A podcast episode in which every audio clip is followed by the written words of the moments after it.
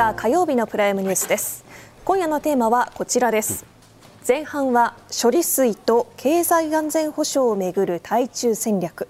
後半は中国の異変と台湾最新動向です。今夜の前半のゲストをご紹介します。科学技術担当大臣で経済安全保障担当大臣の高市早苗さんです。よろしくお願いします。よろしくお願い申し上げます。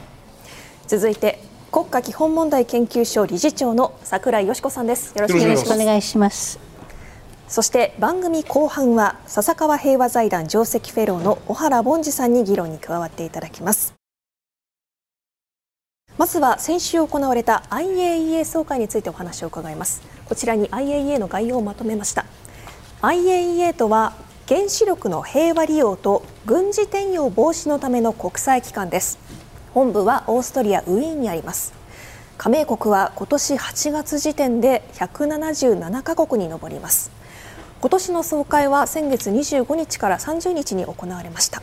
その中で高市さんがあの出席されたというわけなんですが、うん、今回の目的を教えていただけますか？はい、まあ IAEA の総会というのは年に1回、えー、開催されます。うん、まああの加盟国177カ国ということでございますけれども、非常に多くの国がまあ参加できるまあ総会でございます。で、まあ私自身やっぱり最大の目的はですね、あの今年8月24日からアルプス処理水の海洋放出始まりましたんで。あの一般討論演説を通じてまずこのアルプス処理水については今年7月にあの IAEA のあの包括報告書が出てます、はい、だからその結論をあの、まあ、皆さんご覧にはなってるんでしょうけど3カ国にできるだけ多く発信したいと、まあ、そのポイントはあの一つは日本のあのアルプス処理水の海洋放出に対する取り組み、えー、というのはですねあの関連する国際安全基準に合致しているという結論。でもう一つは人及び環境に、えー、対して無視できるほどの、まあ、放射線影響やと、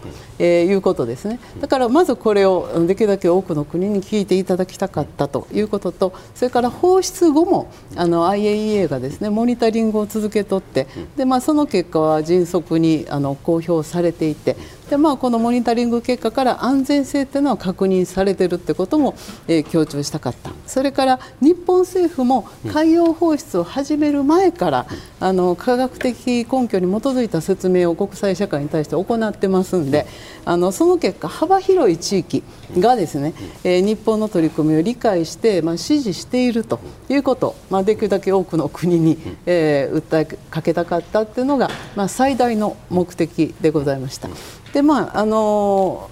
演説の中でもその他に、はい、まあ、北朝鮮、うん、えー、の行い、えーまあ、これ IAEA の目的に、あの反する、えーまあ、軍事、えー、的にですね、はい、まあ、原子力を使うという、まあ、北朝鮮への行いへののあの批判、それからもう一つはあのロシアがですねウクライナの原子力発電所であのその敷地内やその敷地外であの周辺で、まあ、非常に危険な行為をしている、まあ、これに対して最も強い言葉で批判すると、まあ、あの以上3点が主な目的でございました、櫻井さん、今回のこの高市さんのこの総会への出席どのようにご覧になってましたか、うん、高市さんがね果敢にね反論してらしたのはね すごく心強くてあ高市さんやってるなと思ってあの見てました。だからとても良かったと思います、はい、今回ですね高市大臣がこのようなことを主に、まあ、今お話しいただきましたけれども、改めて演説内容ではこのようなことを挙げられて今お話しされました。まず核不拡散体制の維持強化原子力の平和的利用アルプス処理水の海洋放出に関する取り組みです。演説は6番目が中国10番目が日本でしたがこのアルプス処理水の海洋放出をめぐり中国が猛批判を繰り広げ高市さんが反論する事態となりました。高市大臣と中国の劉慶副主任の発言を見ていきます。こちらです。まず中国の国家原子力機構劉慶副主任は日本は国際社会の強い反対を顧みず海洋放出を推し進めた。福島核汚染水の海洋放出は重大な問題だ。日本は信用できる科学的な説明をしていない。IAEA は日本を厳格に監視すべきだと日本を批判しています。一方高市大臣は中国から科学的根拠のない発言があったが IAEA に加盟しながら事実に基づかない発信や突出した輸入規制を取っているのは中国のみ。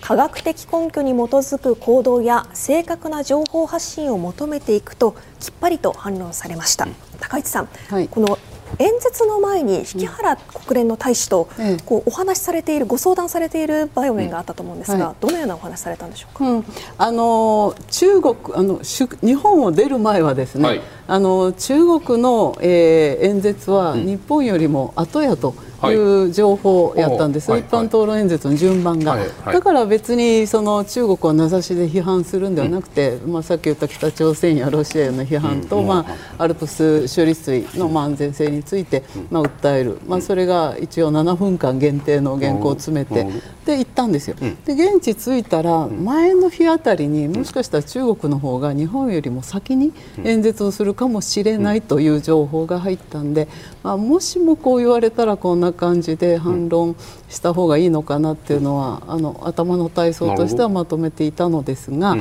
えー、次の朝になってみると要は総会当日、はい、えー、もうあの議場に座ってみるとですね、うん、中国が6番目で、うんで日本は最初13番目って言ってたんですが、はい、時間にが経つにつれて11番目、うん、でさらに10番目と、はい、もうあの会場入ってからあの中国は6番目日本が10番目と、はい、いうことが分かったんですよ。うん、でそうするとあの3人前の人が喋り始めたら、はい、もうスタンバイ席って言って一番最前列の椅子とお水だけ置いてある席に移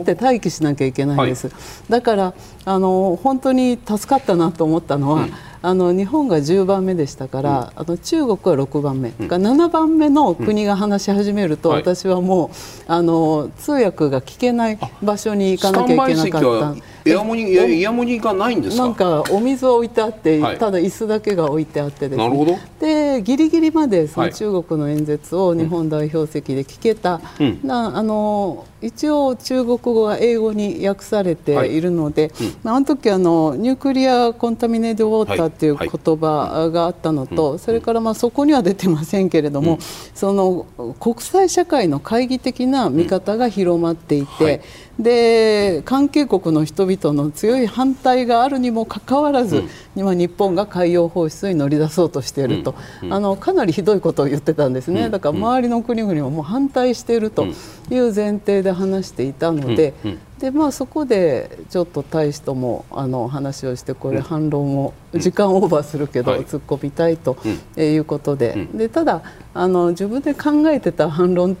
はですね、あの少しまあ中国が言ってないことに対して、うん、あの言い過ぎても、えー、困るので、まあ、そこのところはちょっとカットして、はい、まあ、あのスタンバイ席で待ってる間に頭を整理して、うん、えー、下手くそな英語でやりました、えー。はい、これはじゃつまりその中国の演説を聞きながらその自分が持っていたそのあの反論原稿の中のこのファクトをちょっと削りながらあこれ触れないのこれ言えないみたいな。そういう感じですか？そうですね。こうちょっとあの片耳当てながら、うん、あこれとこれとこれは言い返してもいいかなぐらいの感じで、もうバタバタでしたね。だからあれ日本の本当に演説の順番が8番目とかだったらも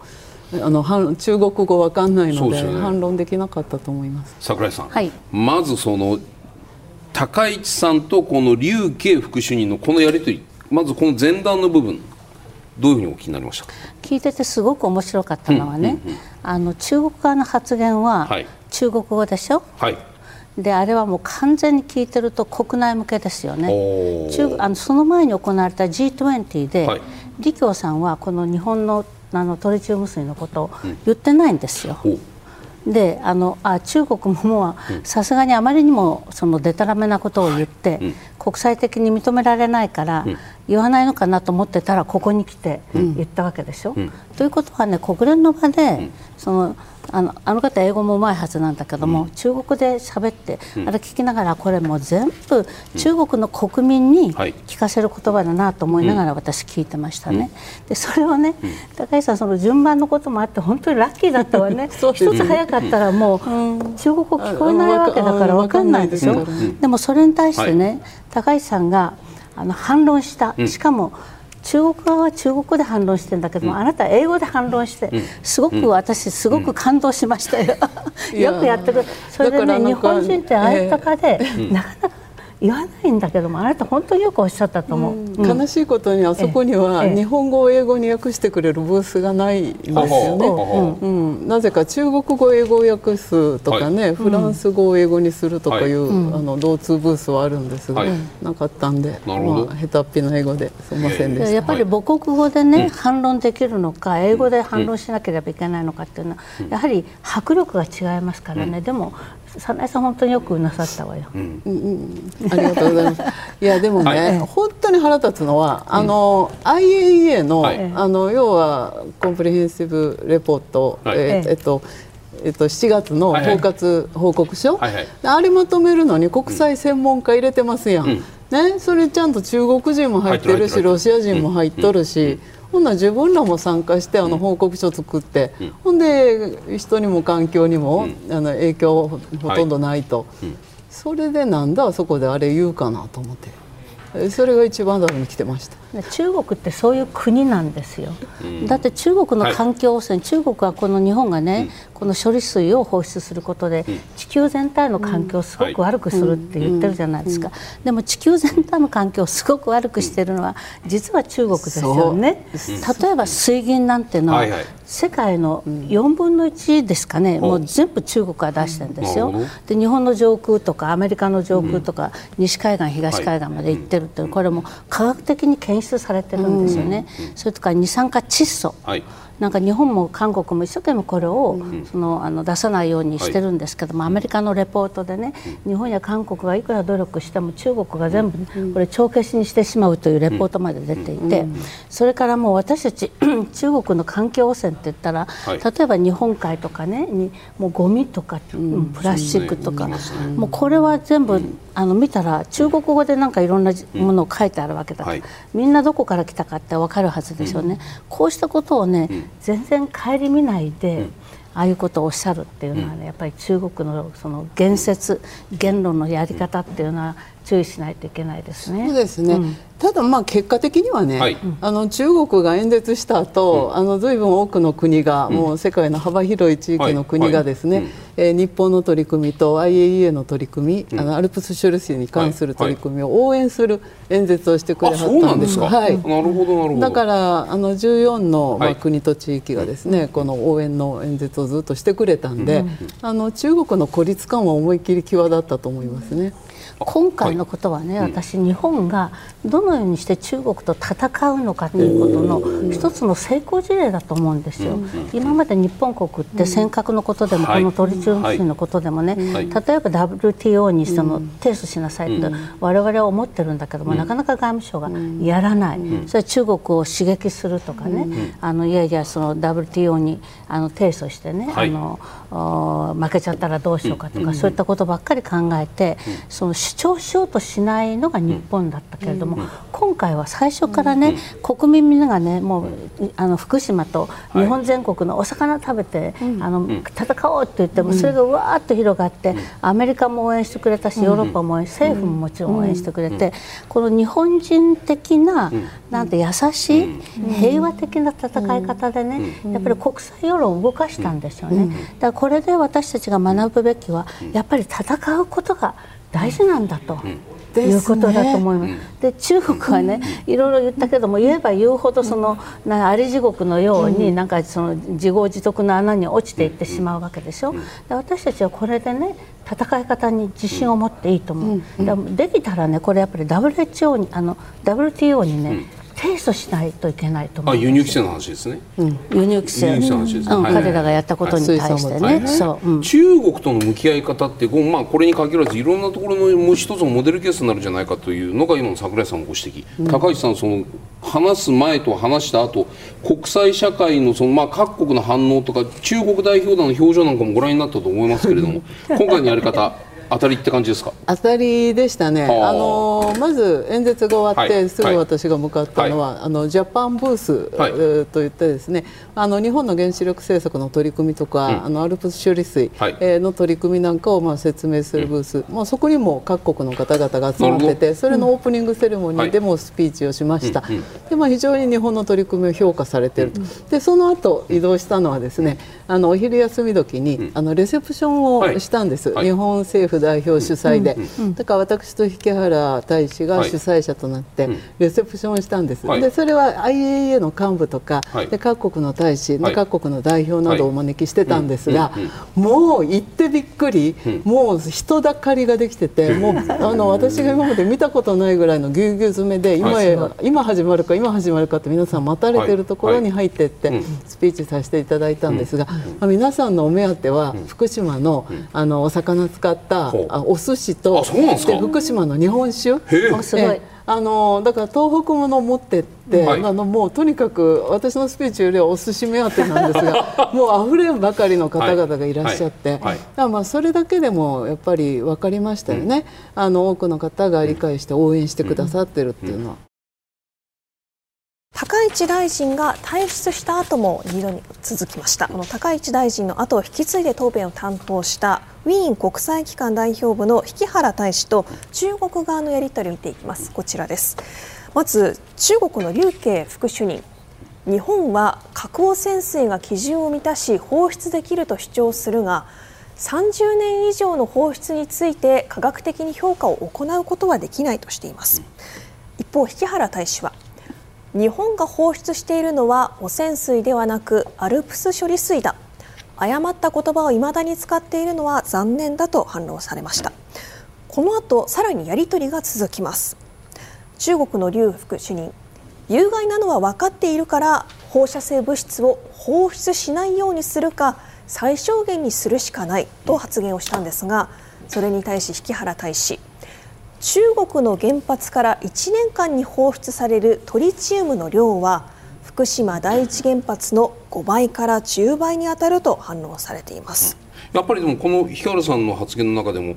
核汚染水ではなくてアルプス処理水だと、はい、やっぱりここですか？やっぱり一番こうはっきり言葉言葉遣い間違えるなよっていうところをまずこうピッと押さえた上で、うんうんお宅が出しているトリチウムは日本の5倍、はい、10倍とかもっと倍からまあ10倍もっと多いかもしれない、あのね東シナ海に出してい。る総量から言うとね、はい、最大でね日本がまあ大体1年間に22兆ベクレルを最大限にしてますでしょ、はい、でも実際にはその半分くらいですよ、うん、出すのはね、でそれを基準にすると中国の方が約40倍くらい出してる。だから5倍10倍っていうのは本当にその抑えめに。抑えめのね、うん、あの、うん、数字だと思いますね、うん、これはやっぱり高市さんこのまず相手のそのファクトが違うんだよ。言い方が違うよ。認識が違うよってこの論評ということよりも事実誤認をついていく、これが今回の日本高市引原チームの外交戦のポイントだったわけですか？うん。まあああいうことを一般討論演説で言い出すとはまず思ってなかったですけれどもね、ただまあ言われたら言い返さないとどうしようもないですし、それと中国も実際に私の一般討論演説の中で非常に詳しく、あのアルプス処理水について、また IAEA のモニタリングについて話をしているわけですから、分かってん。ですよね、分かってるのに言ってると。いうことです。でさっき言ったように、中国の国際専門家が入った IAEA の報告書できてるんですから、だから分かって言ってるんだと思いますね。高市さんね、ええ、あのそういうものに関してちょっとメールが一通来ていて、え、高市さんへあの対応は見事で賛同します。ただ彼らも真実は分かっていると思います、うん、であればさらに一言。あなた方も大変ですね。本当は分かっているんでしょう。立場上言っているんでしょう。同情しますよ。という憐憫を示してもよかったのではないか、まあ、これはさすがにあの場ではできませんですよね。あの場でそういう言い方をしてもよかったんじゃないかなというメールなんですよ。いやあの後帰りにね、はいはい。うん、フランクフルトで乗り継ぎだったんですが、はいはいその待合ラウンジで中国代表団と鉢合わせしてしまったんですよ。であの、はいはい、私は、まあ、あんだけ言うのが精一杯、うん、まあ、時間も限られてますから、はい、あのだったんですけれども、ただ私は目が悪いから、うん、あのあっちの方に日本人らしき、うん、あの背広の方と、はい、でのお付きの方みたいい。らっしゃるなと思ったら、なんか SP さんが中国語を喋ってますよとか言ってで向こうがじっと私を見ながらスマホを出して何かを調べてで私の顔と見比べていて SP さんによるとですね。でその後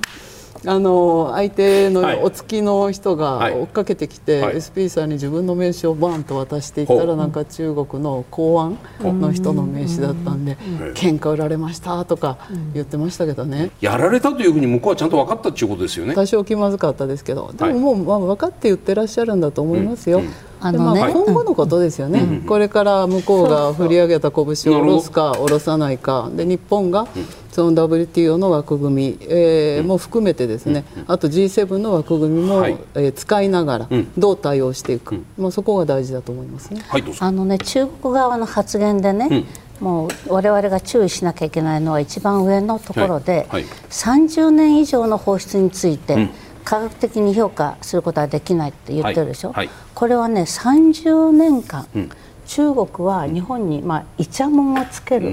材料を持ってるってことなんですよ、うん、だから今回はねもう本当高橋さんのおかげで国連できちんとやれたし、うん、まあ、国際社会は今のところね、もうみんなね、あの日本の味方ですけれども、これ1年2年3年4年10年20年30年と経つうちにまた情勢ってどう変わるかわからない。でこの間中国はずっとこのねカードを握り続けるんですよ。そのことを私たちは覚悟しておかないといけないと思うの。日本人ってやっぱりすごくあのいい人たちだからあここで勝ったもうこれで大丈夫って思って安心しがちなんですけども、中国は絶対そうではないということはこの会話から見てます。この一言で私は感じ取りますね。そうすると櫻井さんこれから30年30年かけて放出していくっていうふうに政府は言ってるわけですから、はい、30年間ずっとこの核汚染水というふうに向こうは言い続けるというふうにこの覚悟をした方がいいとこういう意味でおっしゃってるそれはまあ最悪の場合ですけれども、はい、それは十分にあり得るということですね。でそれは中国はね、はい、1回決めたことってなかなか変えないんですよ。うん、日本に対する例えば牛肉の規制のことだってね、うん、あのもうもう本当にごく短い間のはずだったのが、もう10年20年ぐらいやってるんですかね、だからそういうふうに、私たちはもう慣れっこになっていますけれども、そういうふうなことがずっと日中の間で、まあ、中国と他の国の間でもそうなんですけども、やっているということを、そういう国が中国なんですよということを私たちは認識しておくべきだということなんです。日本は経済安全保障分野の強化を目指しているのですが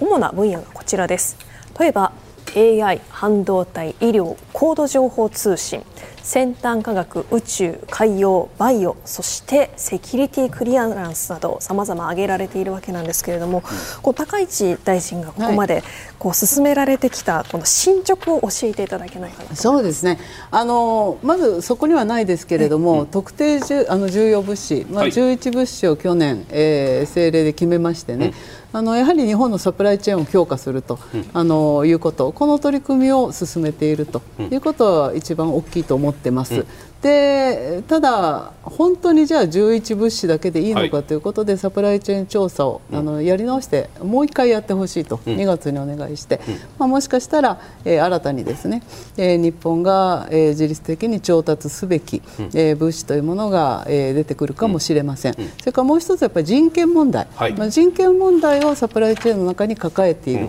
まあ、そういったところとの取引ですとかね、あのこういったことも新たに、えー、打ち出してい、えー、きたいと、えー、思っております。でもう一つはやっぱりずっとこだわっているセキュリティクリアランスなんですけれども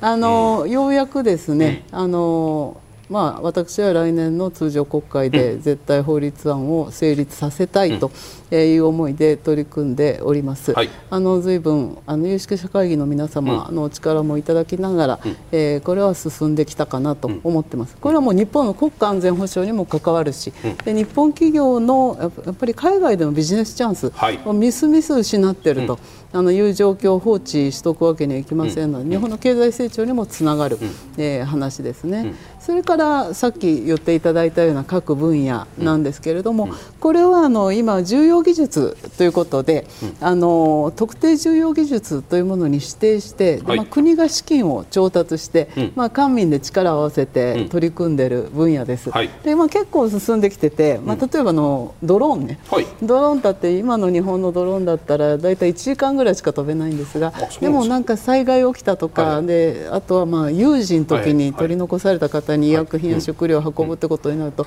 長時間飛べるドローン必要ですよね。まあ、あのこれの開発ももうあの採択されてですね今年の5月から長距離飛行可能な小型無人機の開発始まってますし、あと自立型の無人探査機ですね、まあ、これもあの小型化軽量化も含めて今年の7月に採択して、えー、始まってます。あと衛星間の光通信、まあ、これも非常に重要ですけれども、これもあの今年3月にまあ採択して、うん、まあ、研究開発が始まってます、うん。うん、それからあの航空検事向けの、はい、まあ、先進材料の技術ですね、はい、まあ、これも6月に、えー、採択公表、それからあのかなりハイパワーを要するモビリティで使えるような、あの次世代の蓄電池技術、まあ、これも7月に、えー、採択公表、それからやはりあのクラウドなんかのことを考えるとですね、はい、あの不正機能をあの検出する、うん。はい、あの検証技術ですね、うん、まあ、これハードウェアなんですけれども、うん、6月にまあ採択公表と、はい、あの重要な分野について着々と公募をかけ、で手を挙げてくださる企業もおり、えー、進んできていると思っております。高橋さんね、うん、今の話伺ってると経済安全保障ではなくてもう前回覚えてらっしゃらないかな。総裁選にご出馬された時にうちの番組にお迎えして高橋さんおっしゃってたのは私は日本の安全保障をやるんだというふうにおっしゃった、はい、これ今の話っていうのはまさにドローンにしても航空検事にしても蓄電池にしても、まあ、デュアルユースですよ。軍の必要性安全いわゆる安全保障もいわゆる経済的な面も全部含めて日本のその経済も安軍事も全部含めたもので必要だというここのトータルのパッケージングで考えてらっしゃる。そうなんです、はい、あの経済安全保障推進法そのものが、うん、やはりその国民の生存ですとかね、はい、でまあ、日本の経済活動、うん、まあ、などにとってまあ重要なもの、うん。まあ、こういったものをあの自力で調達できるとか、うん、でまあ、そういうデュアルユースの、はい、まあ、技術を、うん、あのちゃんと保秘義務あの、秘密を守る義務を民間企業の方にも、あの担っていただきながら、官民で研究するとか、まあ、そういう話ですか。ら、まあ、セキュリティクリアランスもまさにそうで、ね、あの今みたいにね外交と防衛とこのスパイとテロの4分野だけじゃ、あのダメでこれからやっぱ宇宙分野ですとか、それから日本のあの情報通信の中で、どこにセキュリティの甘さがあるかっていうの話があの明らかになっちゃいけませんよね、はい、例えば脆弱性があるからって民間企業に発注してそれを改善してもらおうって時に、その民間企業の方はクリアランスを持ってない、はい、つまり信頼性調査を受けてない方がやる、でまた子会社に丸投げする、孫請けに丸投げするってことをやってたら漏れてっちゃいますから。やっぱりその脆弱性とかでどのように強化したか、まあ、こういったことはクリアランスを受けた方がやってもらわなきゃ、日本国の安全保障にも関わるし、で外国の政府の調達の入札にも呼んでもらえない、はい、日本の民間人はクリアランスを持ってないから、これはビジネスチャンスを失ってるんで、何が何でも、えー、法律にせないかんと思っております。高橋さん揚げ足取りになってしまいますけれども、はい、去年の暮れ12月のプライムニュースで高市さんこういうお話このスタジオでお話になりました、はい、セキュリティクリアランスを法的に整備したいけれども通常国会に出すとはいけない。これ去年の暮れですよ。で岸田総理に私はどうしてもやりたいどうしてもやりたいどうしてもやりたいと言ってきました。これ3回。これは持ってるわけじゃなくて3回おっしゃってる。1年まだ10か月か経って来年の通常国会はっていうふうに今またおっしゃっている何がセキュリティクリアランスを進めるための進める上での障害になってるんですか？うんまず総理から、はい、あの有識者会議を作って、うん。はい、えー、検討を始めてよいというお許しが出たのが今年の2月です。でまあ、そこから有識者会議を何度も何度も開いてですね、はいうん、で大体法律案に必要な内容を詰めて、うんはい、でこれからまあ法律案を作って与党の審査もあのクリアした、はい、上でですね提出するってことになると来年の通常国会になってしまうということでじゃあ何がネックなのかっていうのは私の想像でしかないんですが多分あの特定秘密保護法、はい、あれもまあクリアランスの一種ですよね、ね。さっき言った外交防衛テロスパイ、はい、この4分野に関わる、うん、えー、情報に接する人については、うん、えー、身辺調査、はい、要は信用調査をしますと。うん。あれすごい反対運動ありましたよね、うん、もう安倍内閣の命運をかけてえー、通したものです、はい、でもあれができたおかげで、まあ、諸外国特に同志国とのですね、いろんな情報交換とい。うのはもうスムースになったわけですから、必要な法律だったわけです。だからあれと同じようなものとして捉えられる、だから身辺調査をすると、えー、その人が外国政府とつながりがないかとか、で経済的に困っちゃいないかとか、はいはい、いろんな調査をするってことがそのまま人権問題として捉えられると、これはなかなか難しい案件になると、まあ、いうことの心配が政府の一部にあったんじゃないかと想像しております。櫻井さん、ここまでの経済安全保障に向けた高市大臣の取り組み、どうご覧になりますか？あの高市さんがね、はい、おっしゃっていること、うん、しようとしていること、はい、それからまあ岸田総理はじめ政府に働きかけていることはみんな正しいんですよ。でどんどんやってほしいと国民ほぼ全員が思ってると思うんですけども。うんなぜかそこから先が動かない。だから今お聞きしたらその総理からね、その専門家有識者会議開いてもいいですよというのが今年の2月だったと、はい。はい、でいろいろいろんな方が選んでこうあれして今度は法案提出が来年の通常国会ということも、まるまるそこで1年の時間がかかってるわけですね。で今日本ってそんな1年とかの時間をね、待つ余裕ないんです、はい、もう本当に断崖絶壁のところに立たされているわけで、もう一刻も早くやらなければいけないということについての、うん、やっぱり総理の方にその危機意識がちょっとあの足りないのかなという、うん、その臨臨戦僕に聞いてるんですか？高市さんに聞いてるんですか？これ非常に僕ら 僕ももうちょっとはいどうぞというふうに、まああの、はい、国民の一人としてはね、はい、あのやっぱりあまりにも遅いなということは感じますね。だからただまああの私を今回再任したということは、そこです。セキュリティクリアランスやっていいと。そこですよね、いうことなんだろうと勝手に解釈をさせていただいてますので、まあ、そういうことでしょうね。ご提言をいただきます。日本の国際社会に対する姿勢というテーマです、こちら。ご提言、えー、同志国を増やすこの言葉の心は何ですか高橋さん、まあ、G7 およびその G7 の,、あの友好国がいるわけですから、はい、経済的な威圧、に関するこのプラットフォームもですね、あの G7 の国だけじゃなくて、はい、えー、その G7 の国のさらに友好国が経済的威圧を受けた場合にも結束をして戦っていくと、あのそういう体制を作っていく、まあ、それが一番の外交の力になるんじゃないでしょうか。はい、ということで高市大臣のご出演ここまでとなります。ありがとうございました。ありがとうございました。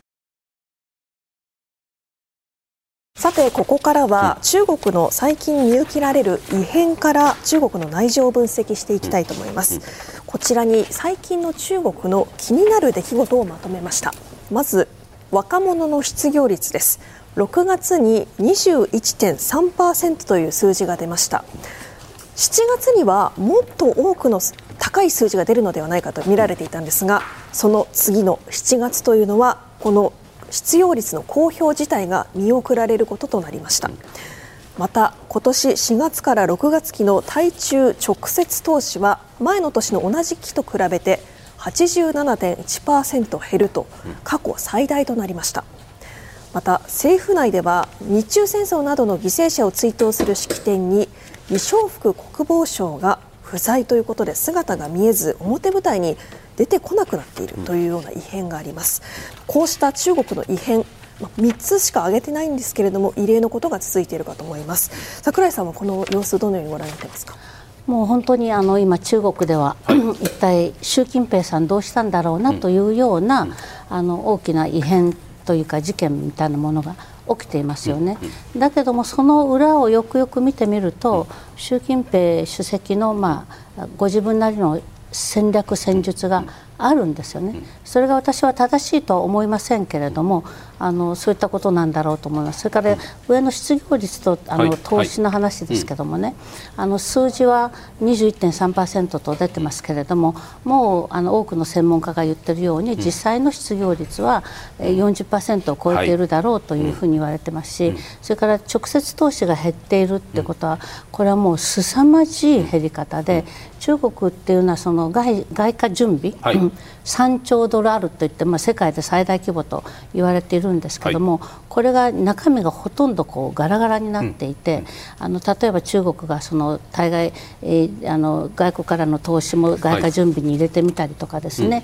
はい、海外でその記載したものも外貨準備に入れてみたりということで、うん、もう本当に中国はあの外貨準備が減っている、うん、でその外貨準備に応じる形で人民元を吸ってきましたね。はい、でつまりそのドルにペッグしてそのドル本位制みたいなことになってるわけですよね。そうするとそこでドルが外貨準備が実質的にものすごく少なくなっているということは、景気対策、財政政策が打てないってことなんですよ。だからこれからの中国のあの経済っていうのはほとんど回復が不可能じゃないかということを言う人たちもいますね。で私は多分そうだろうというふうに思います。だから中国は非常にこれから厳しい経済局面に直面しますね。そうするとその他のところにもそのネガティブな、あの影響というものが出てきて、習近平政権にとっては非常に苦しい時代が始まっていると思います。はい。ではここからのゲストをもう一人ご紹介します、うん、笹川平和財団上席フェローで中国の外交や安全保障がご専門の小原凡司さんです。よろしくお願いします。で小原さんもこの最近の中国の異変どのように感じていらっしゃいますか？はい、もうあの今櫻井先生がおっしゃった通りで、うん、えー、やはり国内に相当な問題を抱えているのではないかと。少なくともアメリカはそう見ていますから、えー、ですから中国としてはよりアメリカから足元を見られていると思うと、はい、なお強く出ざるを得ないと。ですから習近平主席は今バイデン大統領が、うん、あの中国のことは気にしなくていいんだと、うん、中国は問題を抱えている。アメリカとの関係を構築したがっているのは習近平氏の方だとまであの習近平氏を独裁者扱いしたあの一連のスピーチの中で言ったんですよね。はい。はいはい、そう言われている中で、うん、習近平氏がアメリカに行ってバイデン氏に会うというのもなかなか難しいのでやっぱりどうしても対等な立場を演出したいですからそのための今、うん、あの地ならしというのを一生懸命やっている、うん、まあ、そういうところを見ると、まあ、中国はアメリカと今本当に衝突する自信はないんだと思いますから。ただ表向きは中国はアメリカと対等だというのを見せたい、うん、えー、でもその背景には国内問題があって弱いと見られているからということがあるんだと思います、それ小原さんねこのまあ、モニターを見るとその上の2つは経済で下は政治的なものですよね。どちらか例えば経済的な問題だったらば例えば昔だったら李克強首相が対応しようとかね、はい、政治問題だったらば別の担当の人がやろう。外交だったらその楊潔チさんがやるとかですね。それぞれ手だれの人がいて習習体制というのは前の習体制ってのはそういう体制でやっていたように、はい、僕らには見えていたんですけれども今度の新しい習近平体制っていうのはそれぞれのエキスパートがいるのかどうか。まずそこからどうですか？はい。あのまあ、経済のエキスパートでいうと、はいえー、以前、劉鶴氏というのがいて、うん。はい、副首相がいて、うんうん、えー、まあ、彼は習近平主席にも直接ものが言えた方ですけど、はい。はい、そういったエキスパートはいない、うん、ただ、えーまあ、経済を担当するであろうとい。う、思われている、まあ、李克強総理の後に来る李強総理、うん、李強首相にはやはり経済の、専門家はちゃんとついてます。なるほどであのこういった話でもやはり、えー、副首相級の人ですとか、うん、さらにその下には優秀な人がついていますから、はいうん、必ずしも中国が経済のことを全くわからないのではなくて、習近平氏がそれをちゃんと理解してそれに合った政策を打てるかどうか、うん、やはりそこにかかってるんだと思います。そうするとその人材はいておそらく情報アドバイス政策提言なども習主席のもとに上がっている可能性があるという意味でおっしゃってる可能性ですね。あのそれが習近平主席の習主席の意にそぐわないと思ったら上げられないかもしれない、はい、自分が罰せられる可能性がありますから。正論を言うと罰せられるかもしれないと思って忖度して戸惑ってしまうというような状況になったらこういう問題その上の経済問題下のその政治問題等々に対応できる政治的な体力がありますか中国には。はい。あのー、まずすぐに倒れるということはないと思うんですね、はい。はい、中国は伝統的に、うん、あの食べられなくならない限りなかなかそこまで大きな暴動というのは起きない、うん、で今のところまだそこまでは言っていないんですけれど、うん、あのこの経済の問題と李尚福国防相をはじめとする、はい、これロケットなのか宇宙なのか、うん、えー、戦略支援部隊もロケット軍も関わってますから。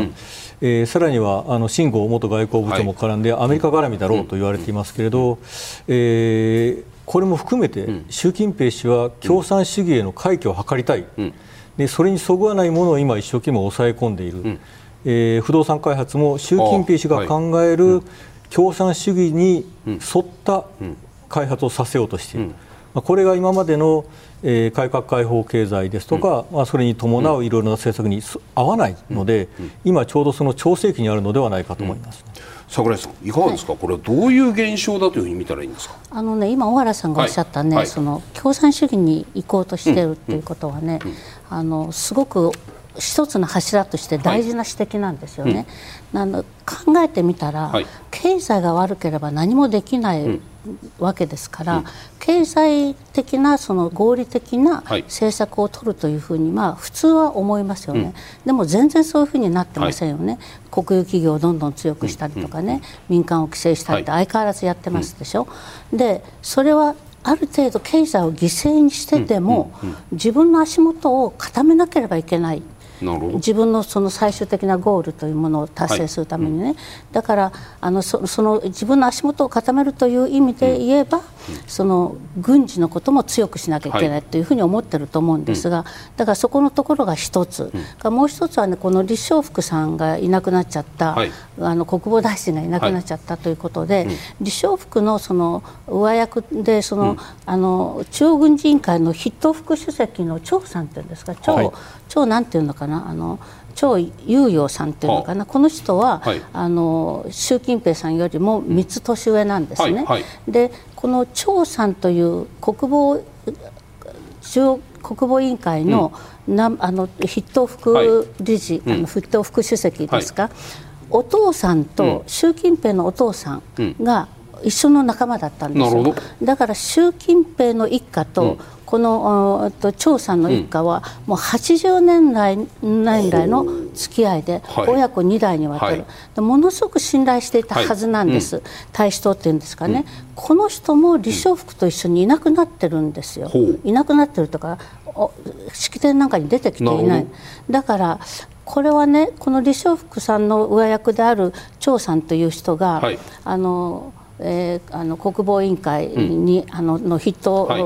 あの副主席になった時に、はい。はい、えー、もう年はあの習近平より3つ上ですから、うん、68歳以上の人はそういった役に就かないというのをここでも破ってるわけですね。うん、なんで彼がその中央軍事委員会の筆頭副主席になったかというと、うん、ベトナムに中国が攻め入ったことがあったでしょう、はい、あのベトナムを懲罰すると言って、はいはいはい、あの時の指揮を取った人ででたった7人の中でたった一人その戦争を指揮した体験を持ってる人なんですよ。なるほど、うん、でこの人を信頼していたはずなのに、うん、李承福と一緒にもし、その今回処分するとしたら、ここで明らかに、あの自分のその足元を今まで固めるのに役に立ってきた大使党の人たちも処分するんじゃないかと。で第一次の時にはね、はい、あのものすごい汚職でいろんな人をもうパージしたでしょ。はいはい、あの時にはそのあの共産党青年団、共青団を、まあ、そのパージしたわけですよね。で今新しくこのあの変なことが起きている背景にはね、うん、この大使党を排除して、うん、自分の側近だけ、うん、もう本当に自分にこう長年こう仕えてくれた、はい、自分の側近だけで固めていこうという方向に行くんではないかと、でそのその方向と一緒にイデオロギー的にあの共産主義の方に行こうとしてるんではないか、はいはい、そう考えないとね、なんかものすごく異常なことが起きてて、うん、これあのちょっと笑い話みたいな話なんですけど、はいはい、産経新聞の矢板さん、はいはい、台湾。台湾の、はい、あの方がこの前日本に帰ってきておられて、お話聞いたんですけどね、うんうん、やっぱり習近平はね、うんあの精神的にちょっとおかしいって彼が言ったから、うん、私はその具体的にどういうことをあなたはそのエビデンスとして言ってるんだって言ったら、うん、ブリックス会議、あの時にね、はい、あの500人のその随行団を連れてったんです、うん、召使いを。すごい。それでね 泊まったホテル、うん、全部中国人に変えたのそのサーブする人。でカーテンから枕のシーツ枕カバーからシーツから、全部中国から持っていたものを使ったんです。それでねそれって今までにあったことならいいんですよ、はいはいはい、プーチンさんはもうそうですよね。もう何でもかんでも持ってきてあの安倍さんがあの山口県にお連れした時だって、はいはい。はい、もういろんなものを持っていったって聞きましたね、もしそれがもう彼の今までやってきたことなら分かるんだけども、以前はそういうことなかったのに、この南アフリカでそういうことをやったということは、自分の身にねもしかしてこう何らかの暗殺か何かの危険が、あの迫っていると本人が思っていてもおかしくないね、ということで,、でだからそういうことを見るとね、かなりこう危機感を感じているのと、それでも自分は戦って本当に自分が信頼できる何十年も自分の子分としてやってきた人間だけを周りに置くというふうになっているのかもしれないですね。まあ、あの伺い知れない部分があまりにも多いのでわからないんですけども、あの明らかにこれは今異常ですよね、本当に。うん米中いきましょう。はいそんな異変の中、うん、アメリカと中国の距離感見ていきます、うん、訪中した日米の閣僚を比べてみると分かると思います。まずアメリカ6月にブリンケン国務長官7月にイエレン財務長官8月にレモンド商務長官。3名が訪中しているわけなんですが、うん、一方日本はと言いますと4月に林外務大臣が訪中しただけということで、まあ、なかなかアメリカと日本で差が出ているのが分かるんですがこの櫻井さんこの中国との距離の取り方日本はもしかすると距離を取りすぎているのではないかという指摘をされる方もいらっしゃるかと思うんですがどのようなお考えですか？いやあのそうは思わないんですけれどもね、うん、あのまああの対話をすることは大事です、はい、これはもう私、否定しません、うん、問題があればあるほどね、うん、あの首脳同士あのがあって対話をするってこと大事なんですね、うん、でもアメリカがブリンケン、イエレン、レモンドとこう続けていきましたけども、はい、私はここにはアメリカなりの危機感があると思ってるんですよ。でさっきあのおっしゃったようにね小原さんおっしゃったように、そのバイデンさんはもうほとんど、あの中国の習近平のことをそんなに恐れていないわけですけれども、ブリンケンさん行った時にこのこの字型のテーブルの、ね、上座に習近平が座って、ブリンケンさんまるで自分の部下みたいな感じで座ります、あれものすごい屈辱なんですけども、それにも耐えてその次にイエレンさんがいても口頭みたいなことをやって、レモンドさんがいてレモンドさんは自分のあれホームページからあの何かがハッキングされていましたね。中国人民会議、うん、それでも言ったんですよ。で彼女は皮肉を言ってんですね、こういろいろ見られてるけどみたいなことを言ったんですけども、言っているのは、やっぱり米中の間にきちんとした対話がないと、何か起きた時に大変だという思いがあるんだと思うんですよ。アメリカと旧ソビエトの時代、うん、ものすごい冷戦の時代も、うん、彼らはきちんとこのコミュニケーションは取っていたわけですよね、でアメリカとロシアの間でもそうだと思うんです、はい、でも今ね、アメリカの方々に聞くと、本当に中国とのコミュニケーションが取れないと。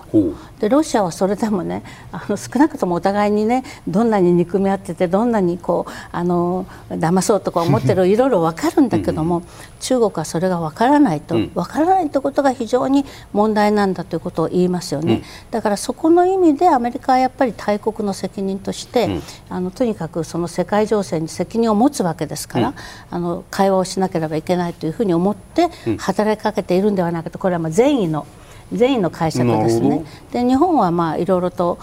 あのこう林さんが言ったりしてますけども、うん、日本はそのまあ会話をしたいという、うん、それはいいんです。日本も対話をしたい、岸田さんが習近平と会いたいというのも、私は認めるんですけども、それにはねお願いしますというような態度は取らない方がいいと思いますね。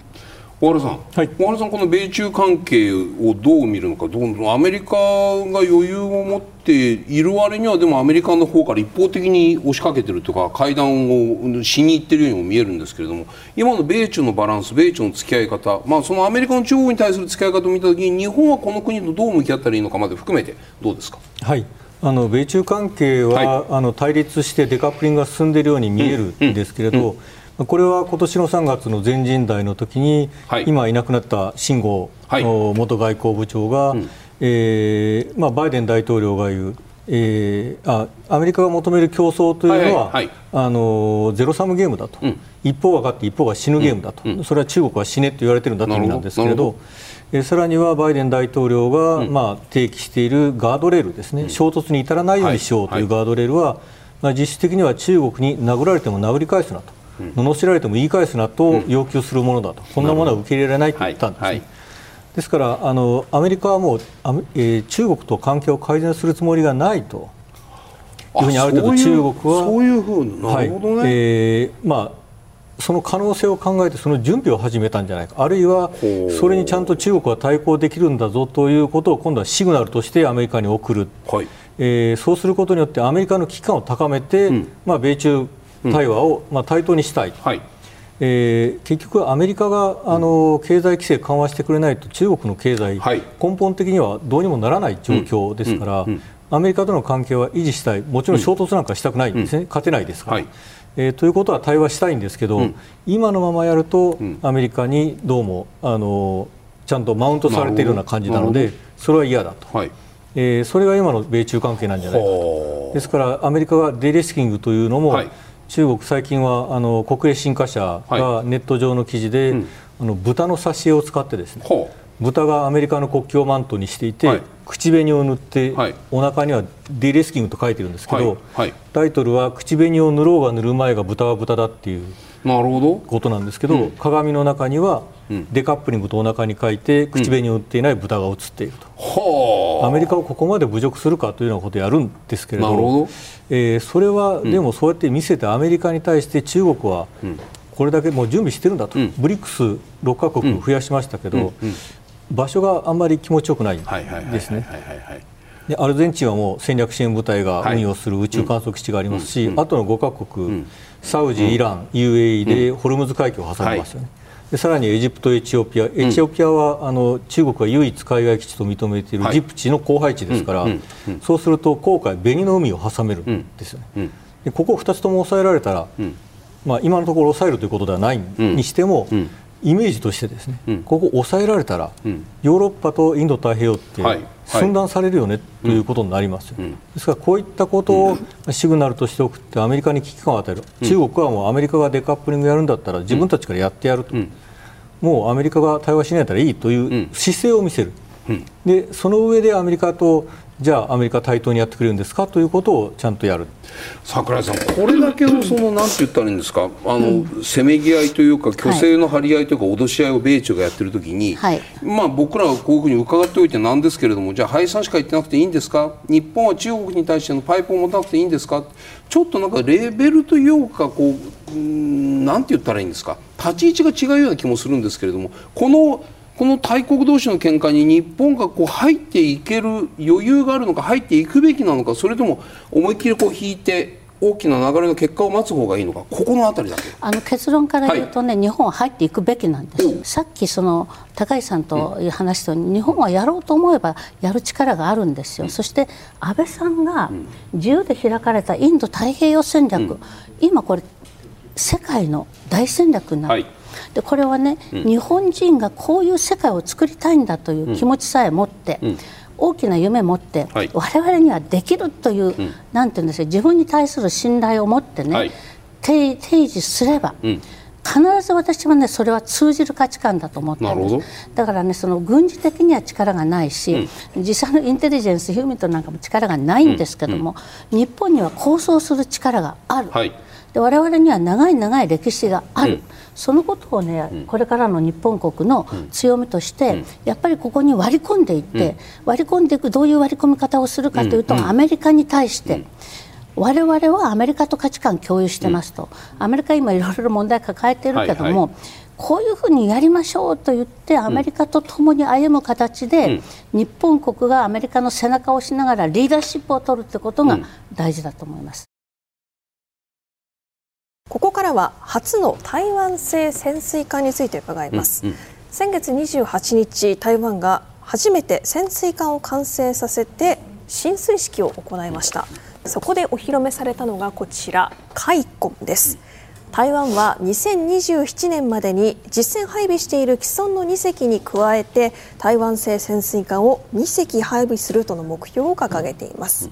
中国は小原さん60隻保有している中で、はい、台湾がこの4隻になるわけですが影響というのは出るんでしょうか？はいあのもちろん出ると思います、うん、今持っている既存の2隻というのは非常に古くても、はい、あの配管が近いわけですけれど、うんうん、えー、非常に新しい潜水艦。しかも技術は欧米から入っている、えーまあ、システム自体は戦闘システムはアメリカのものを積むということはもう公表されているんですがこの船体自体あるいはそのバッテリーですとかエンジンだとかいう部分も、え西側の技術が使われている可能性がある、どこというふうにこれ明言されていませんし、したとも言ってませんけれど、え可能性がある、そうすると相当性能が高いというふうに思えるんです。ね。で潜水艦というのはどこにいるかわからないんです、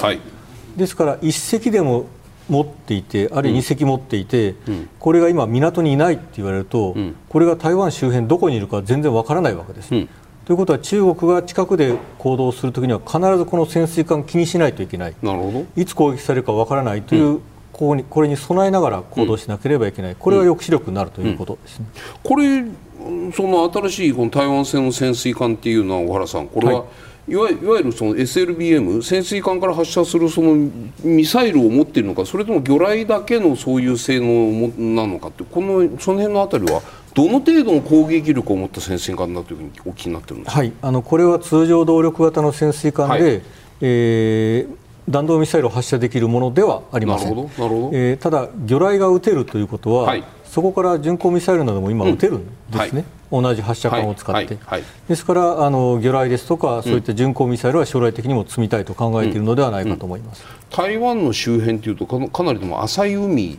が多くないですか、はいあのまあ、必ずしも浅いということではないんですけれど、台湾海峡はあの水の流れも速いですから、ね。うん、えー、必ずしも潜水艦の運用に適しているわけではないんですけれど、台湾海峡では全部そうなのかというとそうではないですし、えー、中国はではあの中国の海軍の船が、台湾を取り巻きますよといった時には、はい。はい、その他のところでも有効に使える場所はあると思いますから、うん、えー、中国はこれがどこでどう使われている使われるのかということには非常に本当は神経を尖らせるんじゃないかと思います、うん、櫻井さん、この台湾製初めての台湾製潜水艦対両岸関係に大きな軍事的な影響をもたらすかどうかこの辺のあたりどうご覧になりますか？あの 軍事的な影響は、はい、もうあると思いますけども、うん。うん、政治的にものすごく大きいんじゃないかと思うんですね。あの台湾を作るのにアメリカとイギリスと豪州も、あの協力してるんですよね。でこれってオーカスですよね。はいはいはい、でこのオーカスがね、うん、あの揃って、あの台湾にこの助っ人したと。はい。で、えー、ということは中国はものすごく嫌だと思うんですが、うんうん、それからさらにこう広げていくとね、はい、あのイギリスもアメリカも NATO の一員ですよね、うんはい、だからこの台湾を中心にオーカスがこの噛み込んでいった。でこれがもっと大きな政治的な、うん、そして軍事的な意味で言うと、うん、NATO に結びつくということは、こう考えただけ例えば中国はねさっきおっしゃったようにものすごくその地政学的に考えるところですよ。そのあのなんていうのいろんな国々のね、はい、そのチョークポイントを抑えたりとかね、はい、その彼らのマインドからすると、うん、今回のこの台湾の開墾に協力をした国々のマッピングがパッと頭に入ると思うんです。そうするとそれってかあたかも中国包囲網を作り始めたんじゃないかっていうふうな、うん、あの政治的な意識は当然持ちますよね、うん。うん、このインパクトはものすごく大きいと思いますよ、でそうでなくても中国は今、自分たちが取り囲まれつつあるという気持ち、それを一生懸命破ろうとしていろんなところに手を打ってるというのがありますからね、私はこれは意外に大きなインパクトを持つんじゃないかと思ってます。ただ、じゃあこの台湾の軍事軍事力強化増強に対して、まあ、オーストラリアやイギリスやアメリカが協力している。じゃあ日本ないしは、まあ、韓国も含めて、はい、そのアジアの他の国々が日本や韓国がこの台湾の軍事力強化にどうコミットできるのか、うん、ここは難しいですよね。うん。どうあるべきだというお感じになって私はねあの、まあ、日本にはいろいろな制約がありますね、はい、だから制約があるからできないってことを、はい、まあ、みんなその口にするんです、うん、で先日ある方に聞いたらですね、はい、この台湾について日本はもっと、うん、その協力をすべきではないかと言ったらですね、中国のことを気にする方だったんですけども、あのこれは靖国問題よりも難しいってって言われてびっくりしたんですが、うん、まだそういう意識が日本側にあるんですがこの意識をね、うん、早くも振り払わないといけないと思う、なぜならば台湾を中国に抑えられたら、アメリカのこのあの世界における覇権の土台が崩れますよね、はい。はい、でこれは日本国の運命にも大変あの大きな負の影響というのを与えますから、日本と台湾は、まあ台湾は国でないと中国は言いますけども、うん、日本と台湾は事実上、運命共同体みたいなこの重なる部分がものすごく大きいわけですから、はい、この台湾を守るための軍事的な経済的な、はい、政治的な、うん、戦略的な手を打つということは、うん、日本を守ることなんです、はい。はい、もっと言えばウクライナに対してもそうなんですけどもね、だから日本はやっぱり私はもっとね、台湾に対してのアクションを起こすべきだというふうに思っています。そこはね小原さんね、よくこの僕らが台湾問題台湾危機をこう議論するときに台湾危機が起きたらばそれは尖閣有事であり沖縄の米軍基地なんかも含めて一気に攻撃される可能性があるから台湾危機は我々の他人事ではないというこういわば受け身の危機意識はあってもじゃあ台湾が軍事力を増強しようとしている時に日本が積極的に関与することがじゃあどうなんだっていうと今櫻井さんおっしゃったみたいにこう議論としてどうしても足踏みせざるを得ない。ここの部分乗り越える方法はないんですか？はい。あのやはり曖昧にしておくということなんだと思うんですね。実はこの海コンの、建造に関しても台湾側では、うん、まあ、技術協力などに関して、うん、日本、韓国、インドにあの声をかけたって言ってるんですね、えー、ただ、その結果については何も言ってないんですよ。もしかしたら協力してるかもはい、どっかの国が協力したとか断られたとか何も言わないんです。彼らにも声かけたって言ったんですよこれは素晴らしいシグナリングなんです。なるほど。で日本は協力するんじゃないかと中国に思わせることは大事、なるほど。であの日本はもちろん、はい、あの武器や防衛装備品移転三原則、はい、今見直しはしていますけれども、武器をそのまま、ま、あの輸出できるわけではないと、うん、えー、しかしさまざまな形で、うん、あの協力はできるんですね、例えば、軍需産業の OB、はい。えー、が、まあ、行くことについて政府は基本的に法律で縛ることはできないですよね、はい、今のところはですけれども、えー、ですけど、そういったこともできますよね、うん、言うだけでもそれは中国にとっては非常に敏感な問題になる、だって中国は日本の防衛産業の OB 引っ張ってますよねって話ですよね。櫻井さん今の台湾のそのなんて言った情報の出し方、うまいなと思うんですけどどうですか？台湾はね、うん、あのやっぱり自分の立場というものをよく考えて、来清徳さんこの前アメリカに経由で行きましたけども非常に言動がその律するというかね、慎重でしたよね、だから言ってはいけないことをちゃんとわきまえているし、その反対に言ってはいけないことが分かっているということは、言うべきことも分かってるんですよ。そういった意味ではやっぱり小さい国ですけれども、きちんと考えてもう必死に生き残りを担保しようとしている、そこのところは私たち見習わないといけないというふうに思いますよ。日本は中国とどう向き合うべきかというテーマでご提言をいただきます。では桜井さんお願いします。はいえー、言葉を行動に移せということですね、まあ、例えば尖閣ですけども尖閣は日本のものだというだけではなくねそこにちゃんと政府関係者を上陸させるとか台湾についてその非常に大事だというのであるならば実際に台湾を助ける行動を取るということだと思います。小原さんお願いします。はい認知戦能力を向上させることが必要だと思います、これはもうお話の中でずっと出てきたことなので、まあ、あの多くを語る必要はないんですが、えー、認知戦受け身だけではだめだと思いますから、認知戦能力というのは自分たちもしっかりしたシグナリングができる戦略的コミュニケーションの能力も高めるべきだと思います、はい、お二人ともありがとうございました